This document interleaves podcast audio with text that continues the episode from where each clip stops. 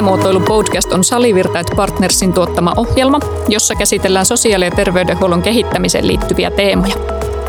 Jokaisessa jaksossa jututamme kiinnostavaa asiantuntijaa ja keskustelemme sotealan kuulumisista. Minä olen Piritta Jalonen.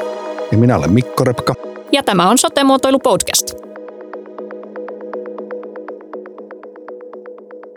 No niin, sana on taas vapaa täällä Sote-muotoilu podcast studiossa ja meillä on täällä tänään vieraana tuolta Lapin ammattikorkeakoulusta tulevaisuuden terveyspalveluiden yliopettaja Satu Elo. Tervetuloa tänne studioon meidän kanssa Satu. Kiitos paljon, mukava olla täällä. Oikeastaan voitaisiin lähteä ihan liikkeelle sillä, että, että voisit kertoa vähän, että kuka olet, mistä tulet ja, ja vähän urapolusta olisi mielenkiintoista – kuulla, että minkälaisten juonenkäänteiden kautta sä oot näihin nykyisiin tehtäviin päätynyt ja mitkä on niitä suuria intohimoja, mitä haluat edistää erityisesti nyt sitten nykyisten tehtävien kautta? Mä oon taustaltani vanhustyöhön suuntautunut sairaanhoitaja Oulun seudun ammattikorkeakoulu varmaan ensimmäisiä niitä kokeiluryhmiä ja aika varhaisessa vaiheessa sitten itse asiassa viimeisenä opiskeluvuotena jo olin varma siitä, että tutkimustyön tekeminen voisi olla kivaa. Työskentelin siinä jonkun aikaa sitten kotihoidossa ja ikääntyneiden pitkäaikaishoivan yksiköissä sairaanhoitajan tehtävissä ja opiskelin yhtä aikaa sitten terveystieteiden maisteriksi ja opettajaksi. Ja oikeastaan sitä kautta syntyi se semmoinen intohimo teknologiaan – mutta myöskin erityisesti siihen, että miten, miten ympäristö ylipäätään vaikuttaa meidän hyvinvointiin ja terveyteen. Ja totta kai sitten se ikääntyneiden hoitotyö ja kotona asumisen tukeminen on ollut se kärki, kärki koko ajan. Ja jäin sitten valmistumisen jälkeen yliopistolle töihin amanuenssina ja opettajana siellä olin ja väittelin 2006 ikääntyneiden hyvinvointia tukevasta ympäristöstä – ja silloin lähdin sitten Oulun kaupunkiin yhteen teknologiahankkeeseen hetkeksi töihin ja palasin sitten yliopistolle, kun siellä tuli lehtorin paikka auki ja sain sen. Ja pitkän työuran olen siis tehnyt yliopistolla Oulussa ja sitten tuli semmoinen tunne, että, että olisiko minusta vielä johonkin muuhun ja onko elämää yliopiston ulkopuolella. Ja erinäisten käänteiden myötä sitten löysin itteni yhdestä oululaisesta teknologiayrityksestä kotihoidon tuotteiden tuotepäällikkönä. Ja sitten kuitenkin ehkä se tutkimuskehittämisintohimo paino sieltä voimakkaasti päälle. Ja olin jo pidempään miettinyt sitä, että olisi kiva myöskin kokeilla ammattikorkeakouluopettajan uraa. Ja sitten Laviamkissa sattui tulemaan yliopettajan paikka auki ja hain sitä. Ja siellä nyt on reilun pari vuotta ollut ja tällä hetkellä tosissaan yliopettajana ja mun hengen tuotteena sinne sitten pääsin kehittämään digitaalisten terveyspalveluiden YAMK-koulutusta, joka siellä nyt pyörii, että sellaisilla käänteillä lyhyesti on, on tähän tilanteeseen nyt tullut ja katsotaan mihin, mihin päätyy vielä.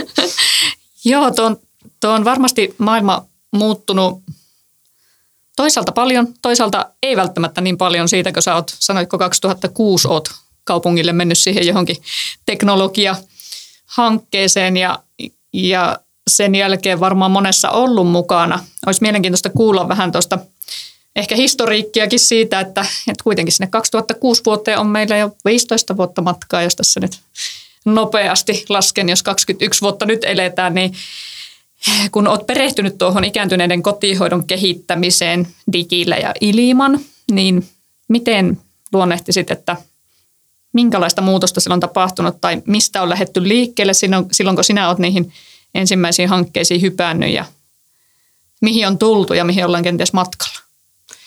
Joo, tämä maailma on jotenkin hirveän mielen, mielenkiintoinen ja kuinka asiat pyörähtää ympäri ja palataan siihen, mistä on lähetty. Itse asiassa tämän syksyn aikana, viime kevään aikana huomasin, että ne asiat, mitä silloin Oulun kaupungin Hyvätek-hankkeessa pyöriteltiin, liittyy ennaltaehkäiseviin kotikäynteihin ja niiden osalta, että miten me saadaan kerättyä sitä ennaltaehkäisevien kotikäyntien aineistoa sähköisessä muodossa. Kehitettiin sähköistä työkalua sinne kotikäyntien tueksi ja toinen osa sitä hanketta oli silloin – myöskin, että miten viedään teknologiaa kotiin ja minkälaisia, jopa oli silloin semmoisia pelillisyyden ulottuvuuksia ja sitä, että millaisia toimintamahdollisuuksia, mutta toki iso osa oli silloin se, että millaisia videoyhteyksiä meillä voisi sitten niihin kotona asuviin ikääntyviin niin kuin kotihoidostakin olla. Mutta ehkä silloin liikuttiin vielä niin teknologisten ratkaisujen osalta hyvin pienissä pilotoinneissa ja köykäisemmässä teknologiassa.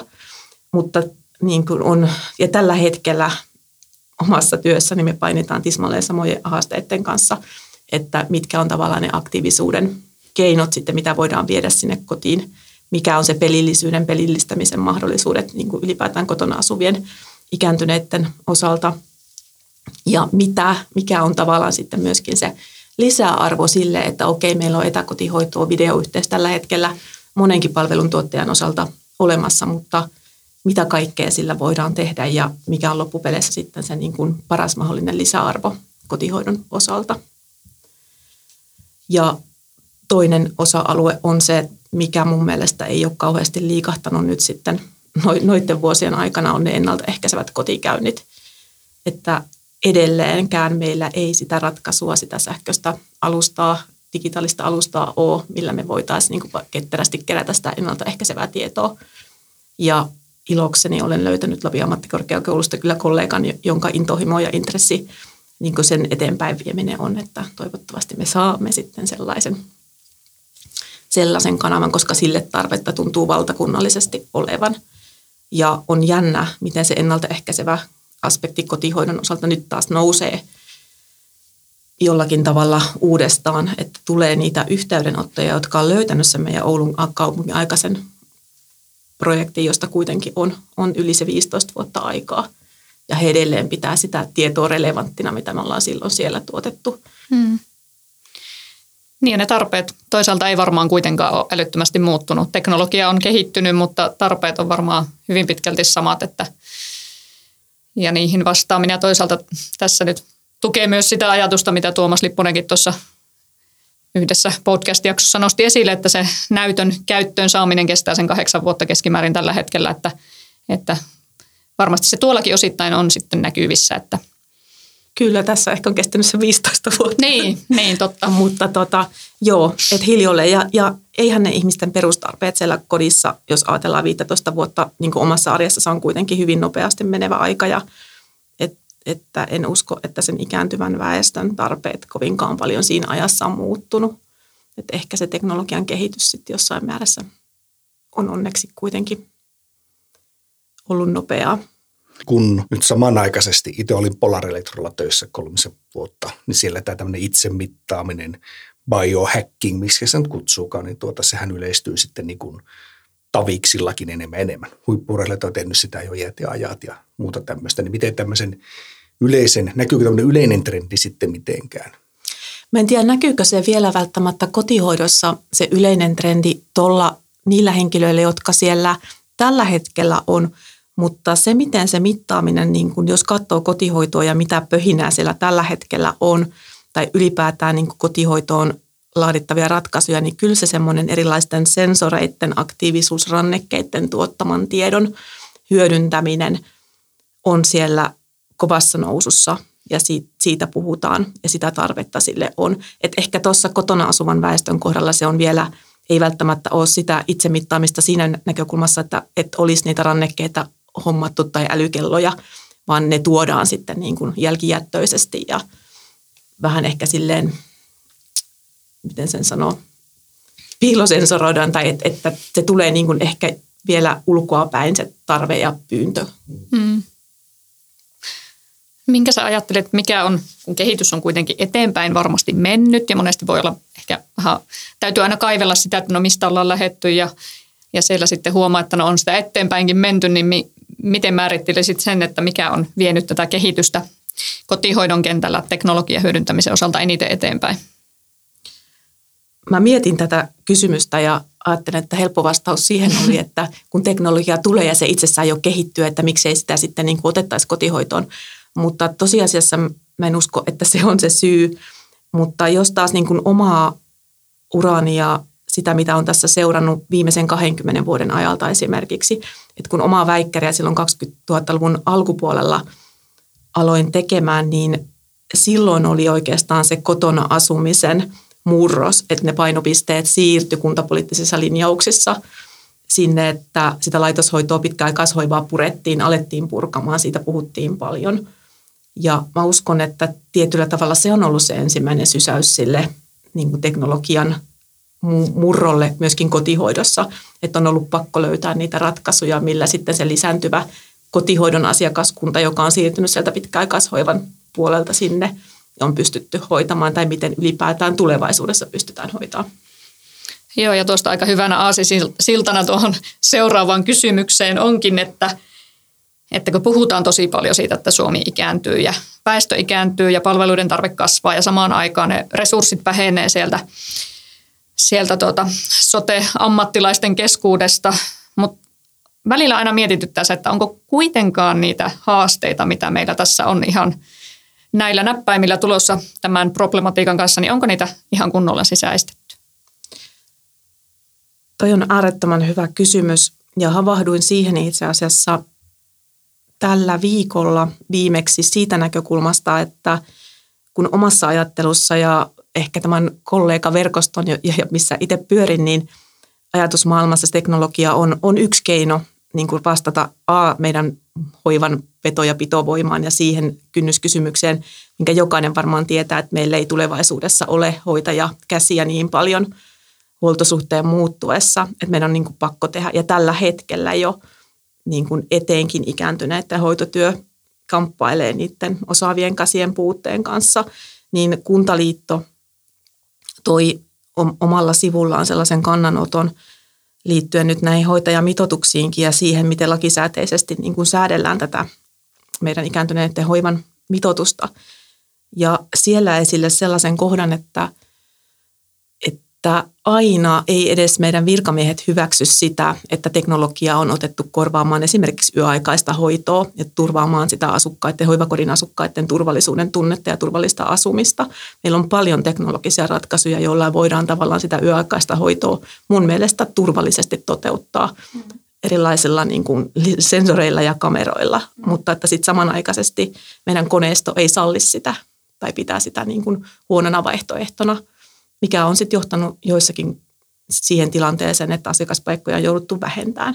Et se on ehkä mun mielestä hyvä esimerkki siihen, että joo, kyllä ollaan havahduttu, mutta siellä on asioita, mitkä ei sitten kuitenkaan tue sitä vielä riittävästi. Ehkä ei ole sitten sisäistettykään.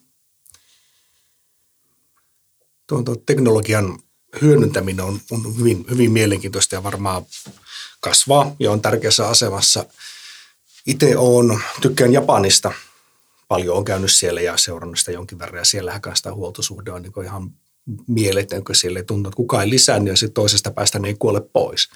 Nämä elää yli satavuotiaaksi ja muita ja, ja niin edelleen. Ja siellä yhtenä, ne oli tutkinut niitä satavuotiaita ja selkein ero muihin maihin oli käytännössä se, että siellä oli niin kuin, niillä oli niin kuin mielekästä tekemistä. Mm. Ja sosiaaliset suhteet oli vahvoja ja muuta tämmöistä. Eli tavallaan ei puhuta – niin terveydenhuollosta sinänsä. Että siellä ei piikitetä eikä leikata mitään eikä syötetä tablettia, vaan se on tuommoinen tavallaan niin kuin yhteiskunnan rakenteeseen liittyvä asia enemmän tai vähemmän.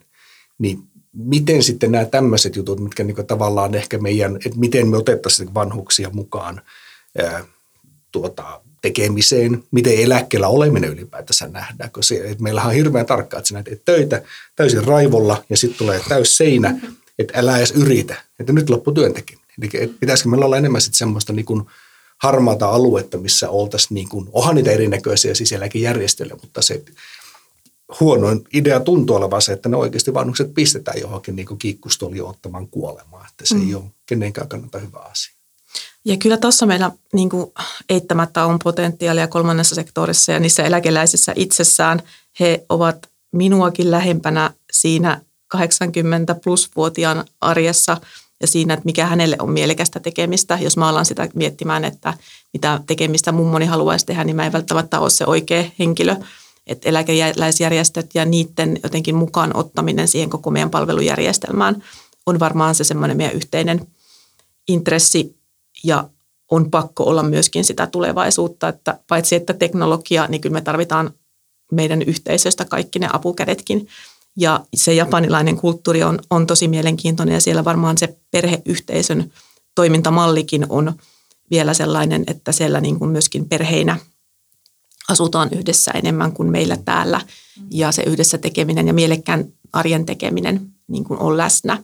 Mutta tuosta tuli mieleen, niin kuin on ilokseni nyt seurannut sitä, sellainen positiivinen pöhinä mun mielestä on hoivakodeissa tällä hetkellä menossa tuohon aktiiviseen elämään ja niihin toimintamahdollisuuksiin, kun ne on ollut mulle sellainen asia, mitä on aina koettanut niin kuin rummuttaa ja välillä vähän ehkä tyhjille ja kuuroille korvillekin sitä rummuttanut, mutta nyt on tosi montaa hoivakotia, jota itse seuraan Instassa, niin jotka on lähtenyt rakentamaan sen hoivakodin arjen ihan arjen toimintojen ympärille.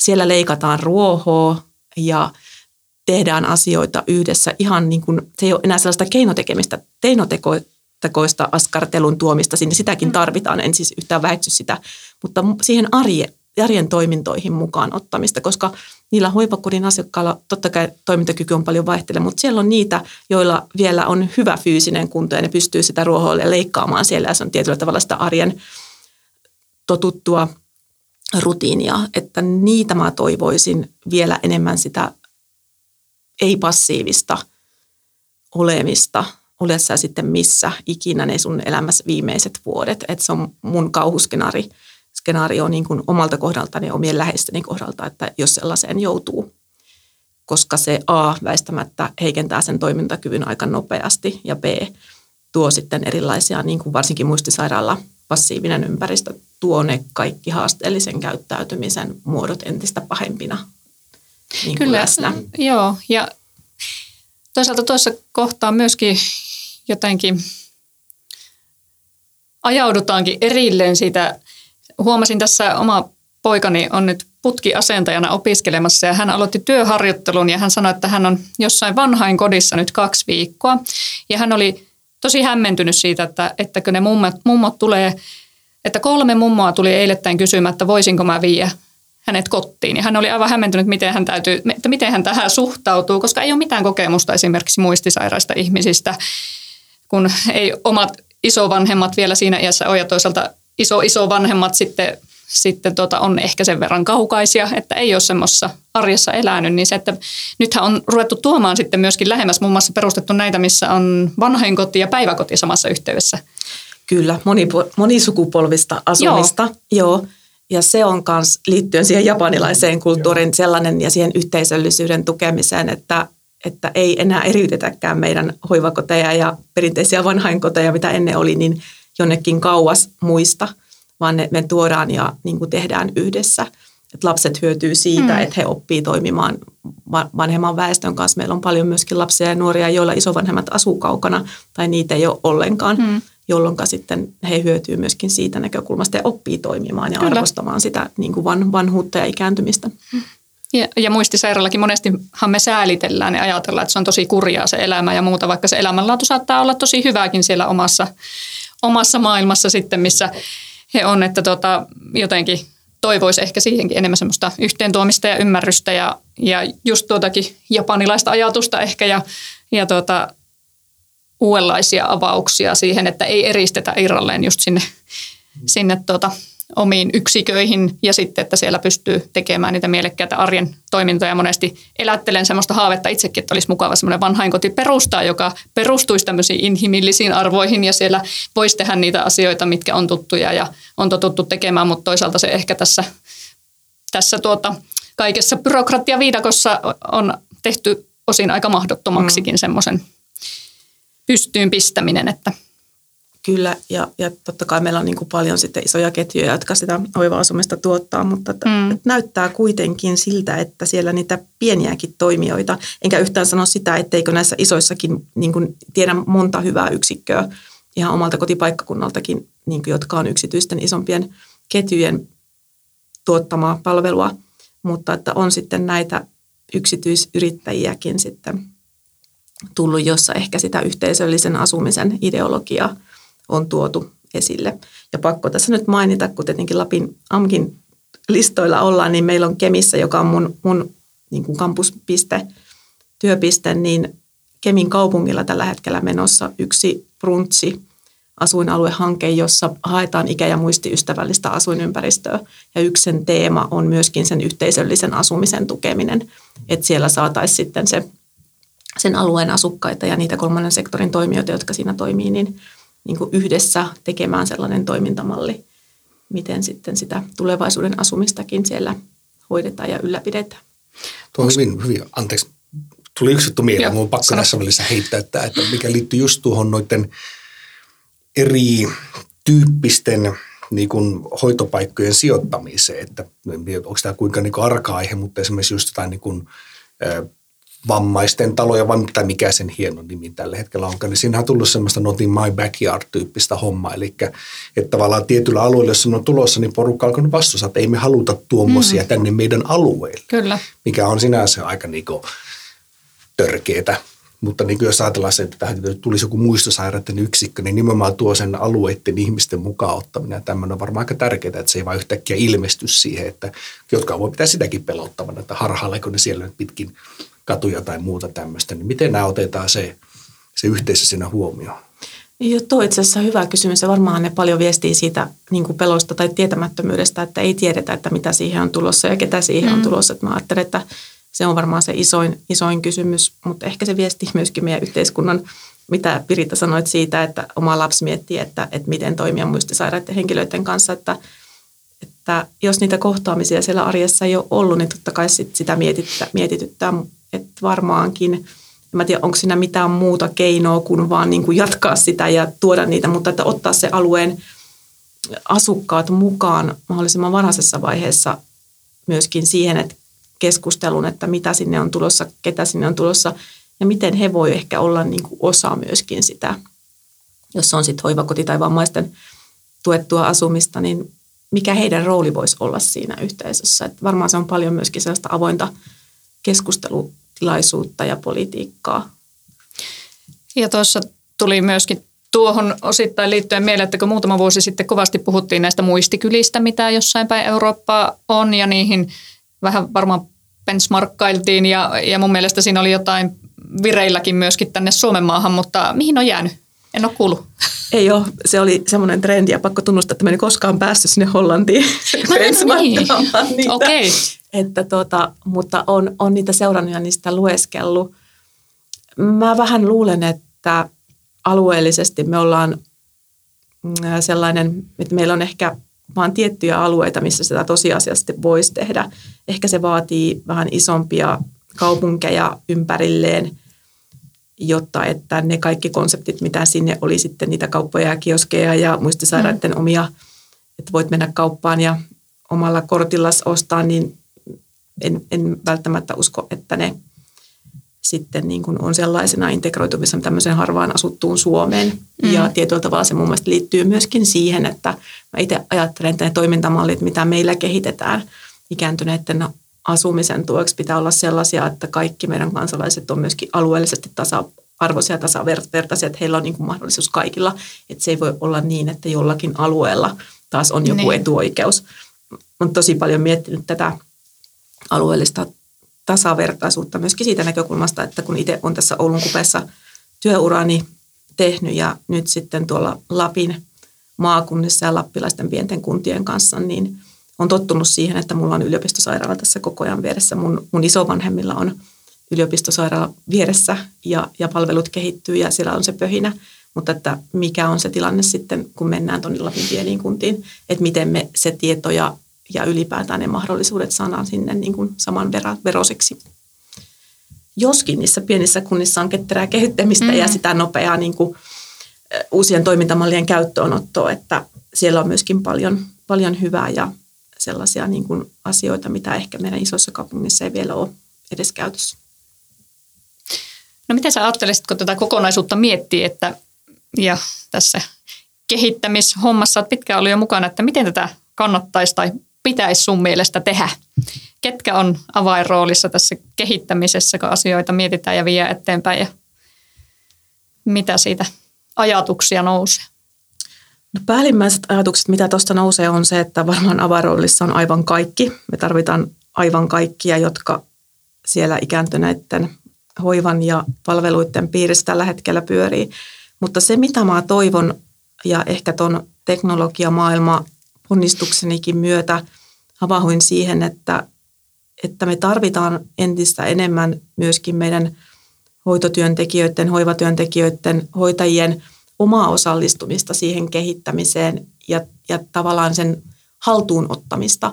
Että me ollaan paljon kehitetty yhdessä ja erikseen ja se teknologia on sinne käyttöön otettu, mutta se on aika pitkälti mennyt myöskin teknologia edellä. Mm. Ja nyt mä uskon, että meillä on sitä teknologiaa, meidän ei tarvitse enää välttämättä koeponnistaa teknologisia ratkaisuja, ne alkaa olla aika riskittömiä, jolloin se tarkoittaa sitä, että meidän sotealla ammattilaiset voi itse jo alkaa vaatimaan ja miettiä sitä kehittämistä entistä enemmän asiakkaan näkökulmasta.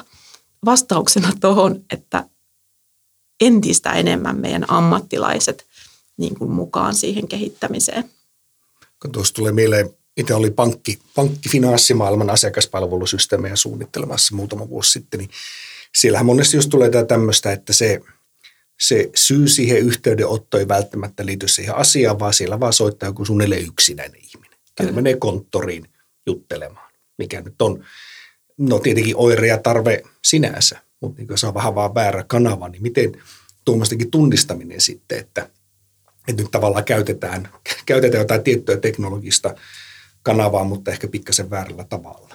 Niin semmoista, sen oikean tarpeen löytäminen, niin se tulee varmaan sieltä järjestöiltä ja ammattilaisilta. Ja Kyllä se tulee ja... sieltä, mutta minusta tuossa on se tärkeä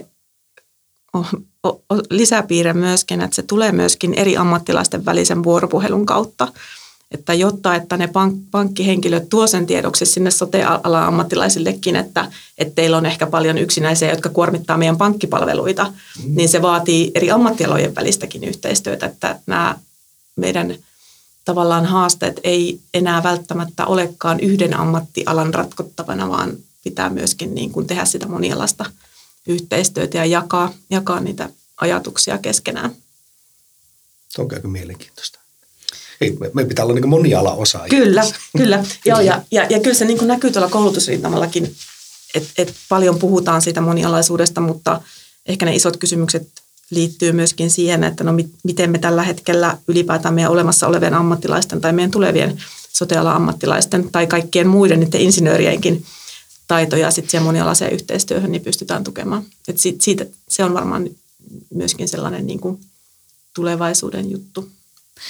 Ja sitten kun sanoit tuosta, että sitä teknologiaa ei niinkään tarvitse välttämättä enää keksiä, että kun saataisiin sinne käyttöön sitä, mitä, kaikkea mitä on jo keksitty ja siitä ne hyödyt irti, niin itse ainakin kun tätä kenttää havainnoin, niin sitten huomaa, että sitä samaa pyörää keksitään uudestaan tosi monessa paikassa sen sijaan, että yhdistettäisiin ehkä sitä rajallista kehittämisresurssiakin sillä tavalla, että otettaisiin opiksi siitä, mitä muut on jo tehneet ja jatkettaisiin ehkä siitä, mikä toisella on jo meneillään. Ja ei lähettäisi aina alusta, eikä sillä minä itse mentaliteetillä ehkä niinkään, vaan, vaan enemmän käytettäisiin aikaa siihen yhdessä tekemiseen ja yhdessä suunnitteluun ja ja kun ne tarpeet on kuitenkin tässä meidän Suomen pinnassa maassa aika yhteneväiset monellakin, moneltakin osin, niin miten sun mielestä tätä kehittämistyötä pitäisi johtaa, että sillä saataisiin enemmän niitä hyviä tuloksia aikaiseksi? Että. Tuo on se ehkä niinkö haastava kysymys ja tämä olisi helppo ulkoistaa niin, että, että kyllä mä olen jotenkin niin kuin odottavainen myöskin nyt siitä, että millaista roolia maakunnissa otetaan niin myöskin niiden hyvien käytäntöjen näyttöön perustuvan toimintamallien niin kuin levittämiseen ainakin sen oman, oman maakunnan sisällä ja kuntien välillä. Että toi pyörän keksiminen uudestaan, se jotenkin syö niitä, jotka joutuu niitä käyttöön tai saa niitä teknologisia käyttöönottoja tehdä ja uusia toimintamalleja ottaa. Ja tuossa hyvänä esimerkkinä esimerkiksi etäkotihoidon käyttöönotot tällä hetkellä tulee erinäisistä kanavista tietoa siitä, että esimerkiksi kolme naapurikuntaa kaikki on yhtä aikaa vähän eri vaiheessa puolen puolen aikajänteellä kaikki ottamassa ja kehittämässä etäkotihoidon niin kuin toimintamallia sinne. Kaikki tekee sitä yksin ja kaikki tekee sitä erikseen. Sitten jossain vaiheessa havahdutaan, että Aa, teilläkin on ollut tai meilläkin on ollut. Eli jonkunlaisia, onko ne sitten digitaalisia kanavia tai ratkaisuja, me mun mielestä tarvitaan maakuntiin myöskin niin kuin jakamaan niitä olemassa olevia käytäntöjä ja, ja niitä hyviä vinkkejä toisille myöskin kuntarajojen yli. Ja siksi mä jotenkin toivon ja tiedänkin, että osassa nyt näitä maakuntatyöryhmiä, niin niitä niin kuin näyttöön perustuvan toiminnan mallejakin siellä kehitellään ja mietitään, mutta että jotenkin sitä mä toivon ja odotan myöskin sen niin kuin haltuunoton ja sen johtamisen näkökulmasta. Mm. No, onko kasvamassa, puhuit siitä ihan alussa muistaakseni, että niin tutkit myöskin sitä, miten ympäristöt vaikuttaa hyvinvointiin, tilat, muut nämä tämmöiset ennaltaehkäisyt ja muut, niin luulisin, että se kiinnostaa meitä niin kaikkia kansalaisia, että ei tarvitse odottaa, että on riittävän vanha ja sairas, mm-hmm. että siitä voisi hyötyä. Päinvastoin noita pitäisi saada niin kuin tuotua jo aikaisemmassa vaiheessa voisi kuvitella mukaan. Kyllä, ja, ja niinkö, no esimerkkinä käytän nyt terveisiä kotiin omia vanhempiani, mutta en tiedä, johtuuko tämä mun mielenkiinto näihin ympäristöasioihin mun, mun kasvuympäristössä, jossa rakentaminen ja ympäristö on niin kuin kaikkien meidän perheenjäsenten osalta ollut aina osa arkea, mutta sellainen, niin kuin, mitä ihmiset voi tehdä jo vanhetessaan eläkkeelle jäädessään omassa kodissa niitä ja muutostöitä, niin ilokseni olen huomannut, että muun muassa omat vanhemmat ennakoi sitä, tietävät, että he haluavat asua omassa kodissaan – kun ikä tulee lisää, niin muuttavat pesutiloja ja huoneratkaisuja niin, ettei tarvitse portaita nousta. Mutta samalla tuodaan sitä älykästä teknologiaa sinne, sinne kotiin, mikä tietyllä tavalla tukee sitä niin kuin hyvinvointia niistä näkökulmasta. Ja tällä hetkellä ehkä se varmaan johtuukin siitä, että kyllä meidän niin kuin työikäinenkin väestö on jo kiinnostunut siitä, että, että missä ja miten itse vanhana asuu ja haluaa käyttää ottaa sitä teknologiaa ja kiinnittää siihen ympäristöön paljon huomiota, niin on ihan selvä taas semmoinen, niin että nämähän menee tämmöisenä aaltoina, mutta ympäristön kiinnostuksen trendi on taas ehkä niin kuin, on ollut viimeksi silloin, kun mä oon väitellyt, mua on pyydetty pitämään niitä ympäristöaiheisia luentoja. Sitten on ollut pitkä notkahus. Ja nyt yhtäkkiä mä havahun siihen, että taas tulee niin kuin paljon niitä pyyntöjä ja hoivakodit miettii, että miten he saavat ympäristöä niin kuin ikä- ja muistiystävälliseksi. Ja se on ehkä mulle se signaali, että ollaan myöskin ennaltaehkäisevästi jälleen kerran niin kuin kiinnostuneita siitä, että miten me se ympäristö olemassa olevana resurssina saadaan tukemaan sitä hyvinvointia, koska se tietyllä tavalla saa sitten niin kuin vapauttaa niitä hoitajan käsiä, kun se ympäristö toimii, se on levollinen, rauhoittaa siinä tilassa, aktivoi itsenäisen työskentelyn. Totta kai silloin se hoitajan työpanos siinä hetkessä on vähäisempää. Onko muuta heittää mitä esimerkkejä, Veikka? Itteni ainakin kiinnostaa varmaan kuuntelijoitakin se, että minkä näköisiä käytännön ratkaisuja siellä sitten voidaan käyttää? Aika ne yksinkertaisimmat niin kuin ratkaisut, mitä esimerkiksi muistisairaiden henkilöiden asumisessa tällä hetkellä käytetään erilaiset valot, valaistuksen ratkaisut, kontrastit ja värit tarkoittaa sitä, että kun muistisairauksiin joihinkin liittyy se, että sä et tavallaan enää tunnista asioita, esineitä, etkä hahmota sitä ympäristöä niin nopeasti, niin me voidaan erilaisilla isoilla kontrastieroilla tai tietyillä väreillä tukea sitä hahmottamista niin, että kun tämä henkilö esimerkiksi tulee WC-tilaan, hän ei tarvitse sitä hoitajan apua pahimmissa tilanteissa kahden hoitajan avustamista siihen WC-tilaan ihan pelkästään siitä tilanteesta johtuen, että hän ei orientoidu siihen tilaan, että hän ei tiedä edes tulevansa BC-tilan tai että mitä siellä pitäisi toimia. Ja silloin kun se tila viestii selkeästi muistiystävällisesti tälle henkilölle, että tämä on WC, niin hän mahdollisesti jopa itsenäisesti pystyy niin kuin siirtymään siihen tilaan, kun sitä häviää se sellainen vastustus, ja mikä meille kaikille tulee, jos pannaan silmät kiinni, etkä hahmota, niin sen liikkumisen epävarmuus. Mm. Se on mun ehkä semmoinen klassinen esimerkki. Ja toinen on ehkä se, että kun sä hahmotat ja ylipäätään ikääntymiseen, kun sun näkökyky heikkenee. Ja jos on, jokainen meistä voi esimerkiksi viikata pyykkiä huonosti valaistussa kodinhoitohuoneessa ja todeta sen, että miltä se tuntuu. Mä tunnen ainakin aivan äärettömän pahan tuuliseksi. Mm. Tulee minä kyllä ihan hyvin valaistunut.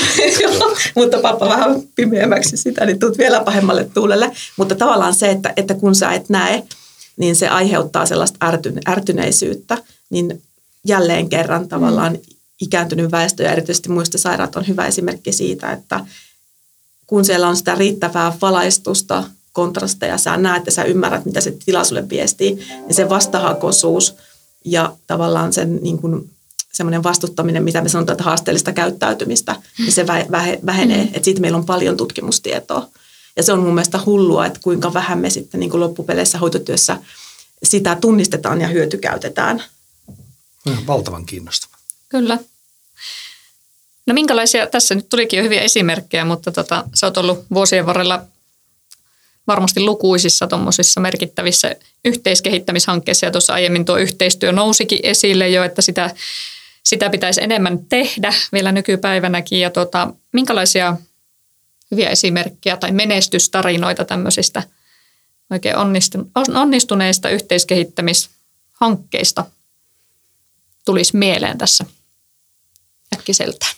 Ne parhaat hetket ja mitä mulla ensimmäisenä tuli mieleen, ne oli sellainen mun yliopistovuosien aikana. Meillä oli VTTn kanssa ja Kuopion Itä-Suomen yliopiston kanssa yhteinen hanke, tämmöinen älykkään valaistuksen sujuvana aasinsiltana mhm. äskeisen mm-hmm, keskusteluun hanke, jossa oli aivan mahtavaa tehdä sitä hanke- ja kehittämistä yhdessä niin, että meillä oli psykologia ja sitten oli insinöörejä, minä ihmistieteilijänä ja sitten ne hoivayksiköt, joista ne tarpeet esimerkiksi Kuopion hoivakodista sitten nousi myöskin sen ympäristön kehittämiseen ja millaisia valaisimia ja miten niitä lähetään. Ja siellä itse asiassa yksi heiltä itsestään noussut kehittämishaaste oli sitten lisäpalikkana siinä hankkeessa se, että miten me voidaan niitä tyhjäkäyttötilojen asteita ehkä sillä valaistuksella ja sillä ympäristön niin kuin visuaalisella ilmeillä saada korkeammaksi niin, että ihmiset tulee niihin tiloihin ja on niissä aktiivisia. Se on jäänyt ja se ehkä mikä selittää sitä, että siellä oli monen alan ihmisiä yhdessä tekemässä ja ne tavoitteet oli varmaan riittävän konkreettiset mun muistikuvissa me oltiin hirveän yksimielisiä niistä hankkeen ratkaisuista ja se vuoropuhelu sen hankkeen aikana oli äärettömän helppoa. Se ei tarkoittanut välttämättä sitä, että me saavutettiin kaikki ne meidän kunnianhimoiset tavoitteet, mitä meillä siellä oli, että paljon tavallaan oli sitä teknologian kehittämistä, mutta vaikka mun omat tutkimukselliset intressit siellä ei ehkä teknologian mm, osalta siellä oli, data ei välttämättä siirtynyt riittävän eheänä tai se oli pirstaleista, jolloin sitä ei voitu tutkimuskäytössä niin hyvin käyttää, niin ne ei täyttynyt. Mutta siitä huolimatta mulla on niin kuin hirveän hyvä mielikuva sen hankkeen onnistumisesta ja se elää myöskin mun niin kuin omassa työurassa ja kaikessa, mitä mä teen tällä hetkellä. Ei ole asiaa, missä en älykkäästä valaistuksesta jollain tavalla. Niin kuin. Mutta siellä varmaan se monialaisuus ja se tavoitteiden selkeys ja konkreettisuus. Että monesti noissa yhteiskehittämishankkeissa ne tavoitteetkin mm-hmm. on jo niin valtavan laajoja tai Meidän just sanoa, että teillä oli tavoitteet. Meillä oli tavoitteet. niin se on ihan hyvä. Niin, ja sitten että, että tuommoinen niin kuin hyvin konkreettinen ratkaisu, älykäs valaistus ja mitä sillä voidaan mm. niin kuin saada aikaiseksi ja mitä kaikkia mahdollisuuksia sillä on, niin se ehkä siinä oli se pointti. Kyllä, ja just tuo, että että kun kaikilla on se oma vahvuus siihen aiheeseen liittyen ja niiden yhteen tuominen, niin kyllähän niillä saahan hyvin paljon varmasti parempia ratkaisuja aikaiseksi, mitä sitten, että niitä siellä toisistaan irrallaan erillään kehitetään. Ja tuosta aiemmin sun kanssa juteltiinkin, että edelleen on sitä problematiikkaa, että kehitetään esimerkiksi sitä toimintaa ja teknologiaa toisistaan irrallaan. Ja sitten ne viiään jossain kohtaa yhteen ja ihmetelläänkö ei toimi. Ja ja että olisi tarpeen ehkä lisätä sitä, sitä yhteistyötä, mutta myös ymmärrystä siitä, että, että tota, jotenkin puolin ja toisin siitä ylipäätään teknologiakehittämisestä, sen tämmöisistä lainalaisuuksista, reunaehdoista ja sitten sitä toiminnan kehittämisestä ja siellä olevista tarpeista. Ja, ja tästä sun kanssa aiemmin juteltiinkin ja sanoit, että kun sullakin semmoinen – pyörähdys siellä tuotekehityksen puolella tuossa välissä oli, niin se on lisännyt myös sitä omaa ymmärrystä siitä, että, että minkälaisia asioita täytyy huomioida. Ja sanoit, että siellä pyrit kertomaan opiskelijoille kaikille sen, että mitkä on semmoisia asioita, joita esimerkiksi jokaisen hoitajan tulisi tietää tuotekehityksestä. Niin haluatko kertoa meillekin, että mitkä ne on? Joo, mä tosiaan silloin kun tota digitaalisten terveyspalveluiden koulutusta suunnittelin, niin halusin sinne sen, mitä jokaisen hoitajan tulisi tietää tuotekehityksestä opintojakson. Ja se ei tarkoita sitä, että mä välttämättä olisin mikään spesialisti tai kuru ylipäätään tuotekehityksen näkökulmasta, mutta nimenomaan se, että mikä sen ammattilaisen rooli sen tuotekehityksen elinkaaren tai tuotteen elinkaaren eri vaiheissa on. Mm. Että oivaltaa sen, että, että jos joku yritys lähestyy tai kysyy hoitohenkilökunnalta jotakin, niin mihin se yleensä saattaa liittyä. Ja siksi ehkä niin kuin yksi, mikä siellä on, niin on se tuotekehityksen elinkaaren neljä eri päävaihetta aina sieltä innovoimista, sieltä uuden idean löytämisestä. Silloinhan se meidän hoitoalan ammattilaiset tai heidän asiakkaat on se väylä sille yritykselle löytää niitä uusia avauksia, mm. niitä tarpeita. Ja sitten se toinen niin kuin loppupää on siellä varmaan, kun sitä tuotetta alkaa, aletaan jollain tavalla pilotoimaan ja ymmärtää sen, että miten ehkä se pilotoitava tuote vielä voi poiketa siitä varsinaisesta lopullisesta tuotteesta – ja niin kuin sitten siellä yhtenä osana on se myöskin, että tuotekehityksessä ei ole mitään vihreää nappulaa, mitä painamalla asiat tapahtuu, että oivaltaa sen, että, että vaikka asiat on teknisesti helposti toteutavissa ja sinne halutaan vaikka vaan johonkin napin painalluksen taakse, että sieltä tulee pimpelipompeli ääni, niin se pimpelipompeli ääni voi aiheuttaa, koska se sama toiminnallisuus siirtyy lukuisiin muihin organisaatioihin, mm. jos sovellus on käytössä. Ja jossakin toisessa organisaatiossa se voi aiheuttaa jonkun valtavan kaauksen, jos se pimpelipompeli ääni sinne mm. tulee. Niin sen yrityksen on mietittävä, että mihin kaikkeen se muutos mm. vaikuttaa paitsi sen tuotteen sisällä, mutta myöskin niin kuin sen asiakasryhmän näkökulmasta. Noi on ehkä ne kulmakivet, mitä, mm. mitä sillä opintojaksolla käydään. Joo, ja varmasti, varmasti tätä ymmärrystä puolia toisin niin edelleenkin. Ja jotenkin se saman pöydän äärelle eri näkökulmasta asiaa tarkastelevien ihmisten tuominen on monestikin aika silmiä avaavaa. Ja, ja se, että keskustellaan, paitsi alussa kysytään, että mitä te tarvitte, niin siinä matkan varrella myöskin niitä vuoropuhelua käydään ja, ja mieluusti niitä kokeilujakin siellä matkan varrella, että, että varmistetaan se oikeaan suuntaan meneminen. Niin, että ollaan vielä suunnilleen oikealla raiteilla. Niin, kyllä. kyllä. Miten tuosta mainitsit sitä teknologista niin kypsyydestä ja muusta tämmöistä, että se alkaa olla aika hyvä, niin onko sinne kuinka paljon sit sellaista niin kuin muutosvastarintaa tai henkistä haastetta sekä niin tavallaan asiakkaiden tai asiantuntijoiden tai muiden näkökulmasta, että koetaan kuinka paljon, että tässä nyt minua kytätäänkö, minulla on täällä jotain sensoreita siellä täällä ja muuta tällaista. Että onko se tavallaan siirtyykö meillä jossain vaiheessa ne haasteet, että se teknologia on jo niin kunnossa, että sitä ei tarvitse enää murehtia, että meillä on vain enää näitä ihmisongelmia, mitkä monesti saattaa olla sitten paljon hankalampia. Vai onko ihan hukassa tässä? Ei, kyllä se varmaan noin on ja, ja totta kai niiden eettisten niin kuin lähtökohtien huomioiminen osa, osa sitä teknologian käyttöönottoa ja aika monien näiden sensoreiden ja antureiden kohdalla jo ihan siinä, kun lähdetään kehittämään tai viimeistään siinä, kun käyttöön otetaan asiakkaalle, joudutaan miettimään sitä, että tallentuuko se kuvan muodossa vai voidaanko se kaatumishälytys saada jollain muulla sensoritoiminnalla niin, että tavallaan sitä aitoa kuvaa sitä tilanteesta ei, ei välity ja, ja minkälaisia erilaisia tutkaratkaisuja sitten sinne kotiympäristöön esimerkiksi on. Ja, mutta totta kai sen tiedon ja sen anturoinnin ympärillä – niin kuin joudutaan ja, ja pitääkin käydä sitä keskustelua, että kuka sen tiedon saa ja missä on ne tarttumapinnat, että kuka sen päätöksen missä vaiheessa sitten tekee. Mutta lähtökohtaisesti me ollaan kysytty tätä useammassa hankkeessa niiltä ikäihmisiltä itseltään, että, että miten he asennoituu teknologisiin ratkaisuihin. Ja mä en ole ollenkaan huolissani meidän ikääntyvän väestön osalta siitä, että heillä olisi asenneongelmaa tai etteivätkö he haluaisi ottaa teknologiaa käyttöön. Kyse on siitä, että silloin kun se teknologinen ratkaisu A tukee heidän kotona asumistaan ja B ratkaisee jonkun ongelman, niin he ovat erittäin valmiita ottaa sen käyttöön.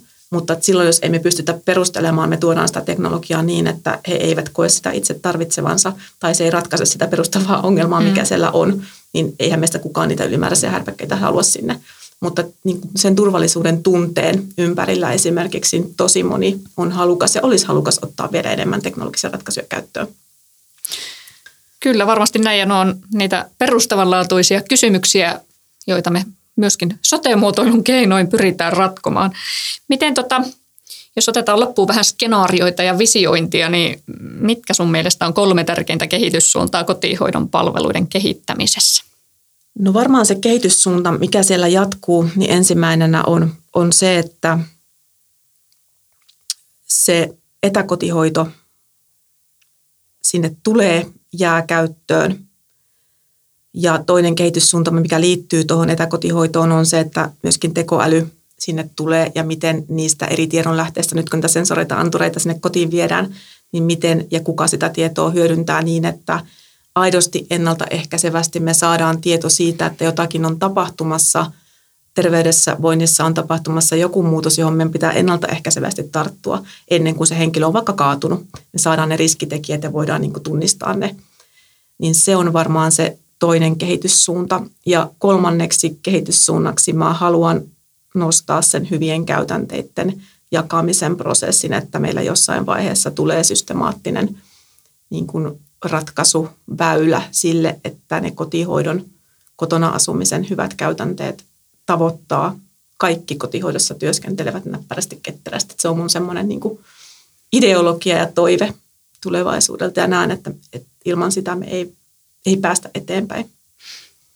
Sitä kohti mennään ja sitten jos jatketaan kolme kovaa, kolme piirrettä, jotka täydellisestä palvelujärjestelmästä löytyisi sun mielestä?